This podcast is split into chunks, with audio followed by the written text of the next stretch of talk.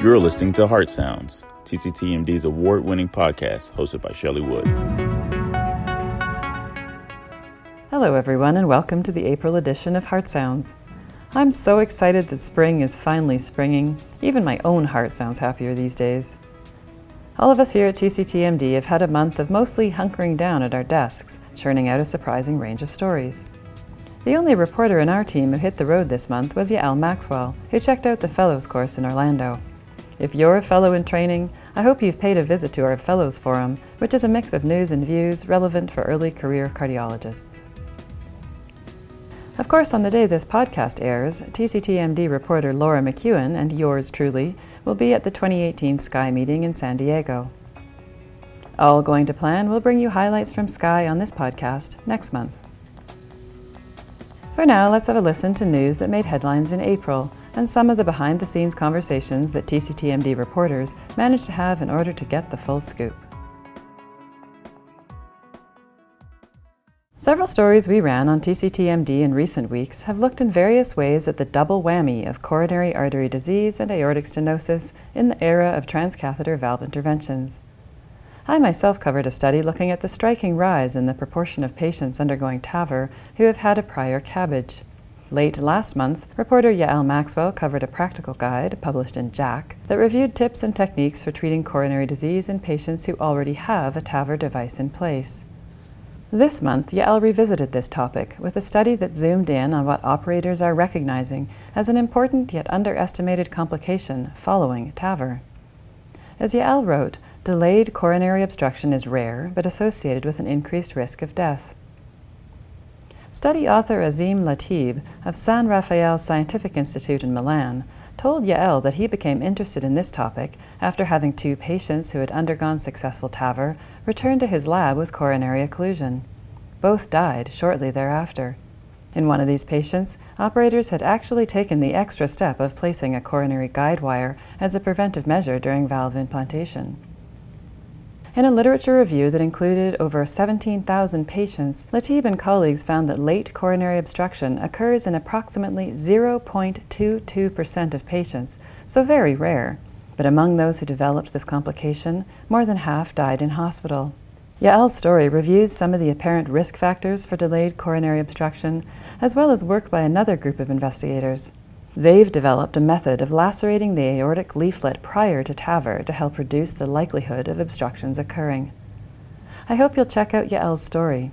For now, have a listen to Latib, reminding operators to be on the lookout for delayed coronary obstruction after TAVR. I think in the past we didn't think this could happen, so when patients complain of symptoms post the TAVR, we in our own minds as physicians excluded this, so weren't too concerned. I think now that we know this could happen, to have a low threshold for maybe doing a CT or coronary angiogram and just making sure that nothing's changed with the coronary flow. Because you know it's something that we now know and we've documented can happen.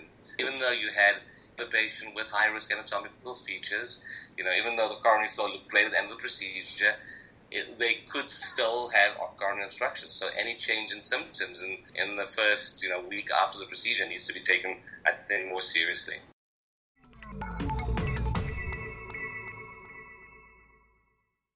Earlier this month, I was excited to see some tweets about the upcoming ESC meeting in Munich. I mean, I'm not in a rush for ESC to get here because then summer will be over, and that's too hard to think about while I can still see the snow line outside my office window. But I always enjoy covering the ESC and all going to plan, I'll be there again this year. One of these ESC tweets talked about how the layout for this year's Congress includes lots of green space. My first thought, and yes, I tweeted it, was, oh great, this is where all the smokers will congregate. Go ahead and twell at me if you disagree, but the number of smokers at European cardiology congresses continues to flabbergast me, particularly the younger smokers. In case you're wondering where I'm going with this, let me steer you back to news coverage this month on TCTMD. Laura McKeown covered a paper published in the journal Stroke that looked at young and middle aged men and the number of cigarettes they smoke in relation to the risk of stroke. Lead author Janina Markidan, a med student from the University of Maryland in Baltimore, found that for the heaviest smokers, those puffing away on at least two packs a day, the risk of ischemic stroke was more than five times higher than that of someone who had never smoked. In an ideal world, Markidan told TCTMD, people would never start smoking in the first place, and if they did start, they'd quit right away. However, she said, if a patient isn't ready or willing to quit today, they can still get benefits from just smoking less until they're ready to drop cigarettes entirely. Find Laura's story to get the details, but a key issue here was the age of the smokers studied, all of them under age 50. As a group, current smokers were more likely to have had a stroke than non smokers, and the number of cigarettes smoked increased that risk. Laura interviewed Andrew Russman from the Cleveland Clinic, who was not involved in the study.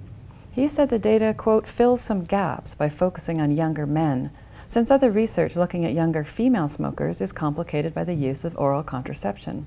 Russman agreed that there is some data to support the idea that risks associated with smoking are to some degree dose dependent.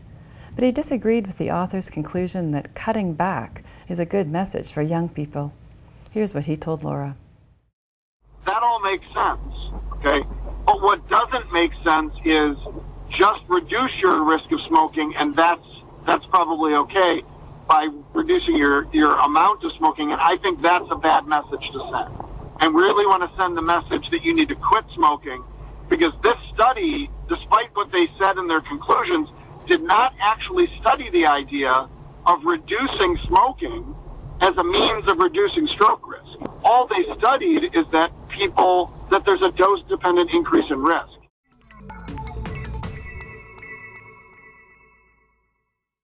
This past month has seen another wave of social media sparring, some of it well, sociable, some of it a little less so.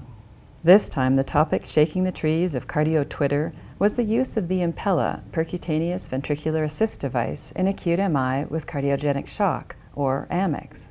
Part of the discussion was fueled by a story written by TCTMD's Caitlin Cox, which delved into an analysis led by Bill O'Neill of Henry Ford Hospital in Detroit.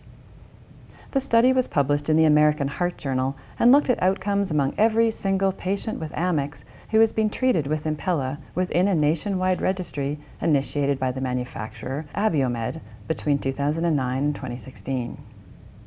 According to O'Neill and his co authors, more than 15,000 patients have received an Impella from one of 1,010 U.S. hospitals in this period. Devices include the Impella CP, 2.5, and 5.0 device. Overall, 51% of patients survived to explantation of their device. Moreover, survival tracked with volume. The more devices a center used, the higher the survival numbers at their institution. Here's part of O'Neill's conversation with Caitlin. We've, seen some pretty dramatic, uh, life-saving results, the stuff that I haven't seen before. Uh, I started doing angioplasty and shock in 1984, and at that time, we had a 50% survival. So mm-hmm. between now and then, if you do angioplasty with a balloon pump, you get a 50% survival. Uh, so my answer to the critics is to say, okay, if you're if you're happy with your outcomes in shock, then that's fine. Do what you're doing. You know, go for it and pat on the back. But if you're dissatisfied with a 50% survival, then you have to find something new yeah. and something better, and that's what we think Impella is going to give. The problem with this perspective, as the Twitter debate will tell you, is that there have been no large randomized clinical trials to show that the Impella truly offers a benefit in AMICS. William Suh, who was also quoted in Caitlin's story, pointed out that there are risks to using certain Impella devices, and without clear cut trials, it's impossible to tell whether patients are being helped or harmed. Caitlin has actually been following up on some of these issues with Abiomed, so stay tuned for more from Caitlin. But she also put it to O'Neill, who didn't think it was too late to do a trial. In fact, he thought quite the opposite. Have a listen. It's really too early to do a randomized trial. The, the data from this national register shows that there's a huge variation in outcome and in practice. I mean, if, if physicians can't agree that they're going to use right heart cath early and do the procedure early, then it's really what are you going to randomize to? And, and, the, and the real the real problem with doing a randomized trial right now is that the therapy hasn't been fully uh, developed. So um, you could do a randomized trial of a technique that's outdated by the time the study is completed.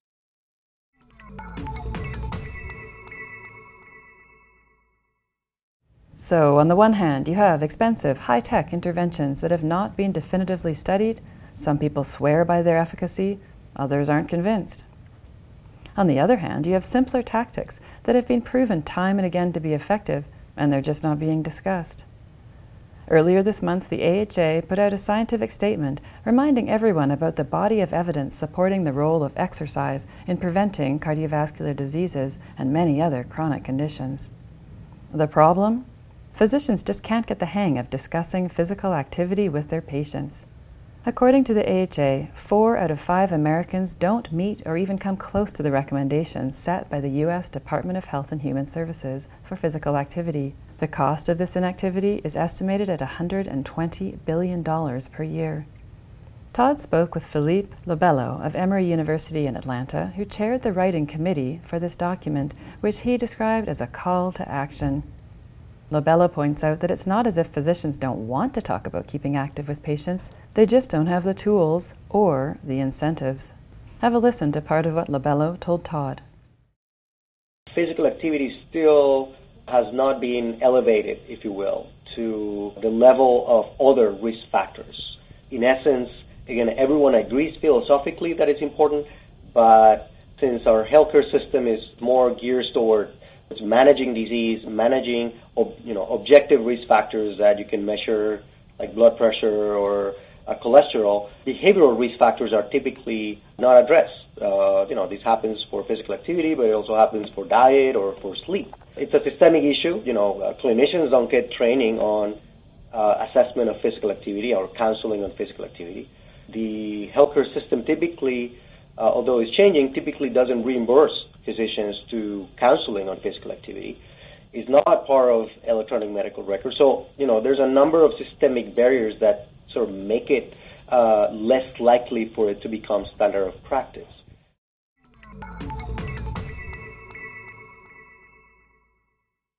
Late last month, TCTMD's Michael O'Riordan did a story about a trial that has for years been cited as the study that will once and for all answer questions about the role of ischemia guided revascularization in the setting of stable coronary disease.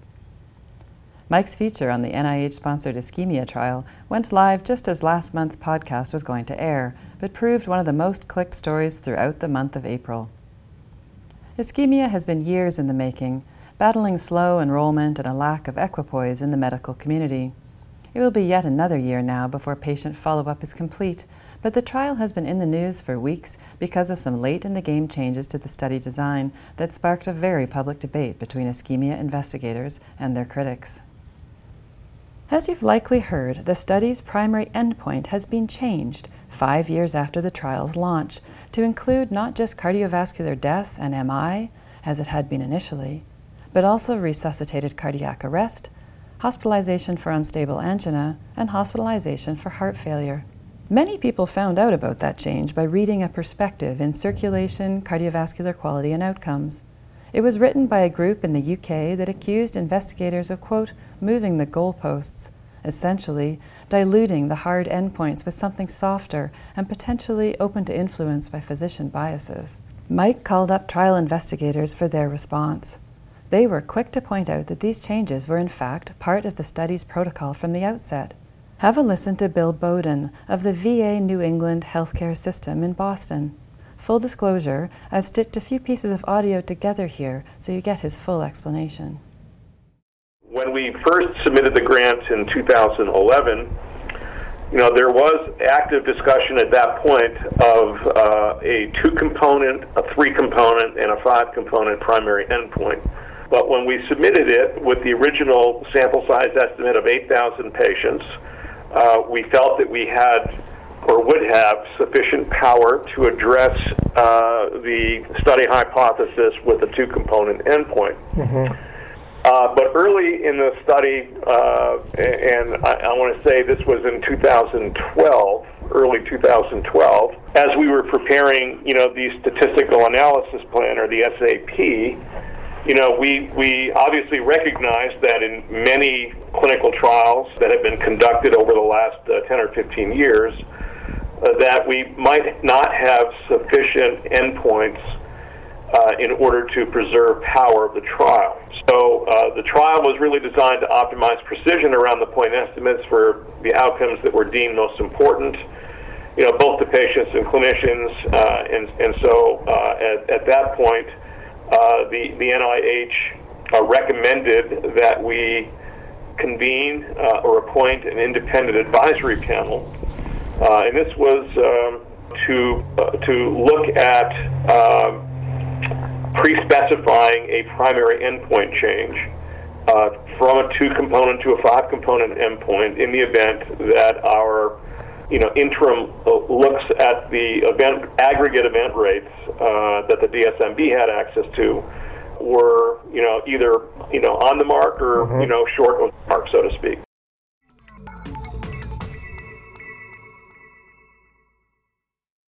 Pre-specified or not, the changes have reignited debate over whether ischemia is going to get to the bottom of a question that has dogged stable coronary artery disease research for more than a decade. The trial itself has cost tens of millions of dollars, and people quoted in Mike's story use words like tragic to describe how disappointed they'll be if this new, softer primary endpoint is ischemia's best answer. Take a step back for a moment and think about this. Academics are squabbling about ischemia's endpoints on social media and debating the issues at major meetings. Meanwhile, the investigators are damned if they do and damned if they don't. Keep in mind, for the trial to actually get enough statistical power to definitively answer the death MI question, more people, those same good people who volunteered to be included in this hugely important trial in the first place, will need to have heart attacks or they'll need to die.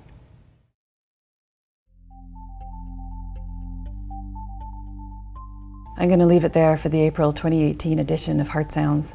I have to get this audio to the fine folks who produce this podcast for TCTMD and then pack my bags for SCAI.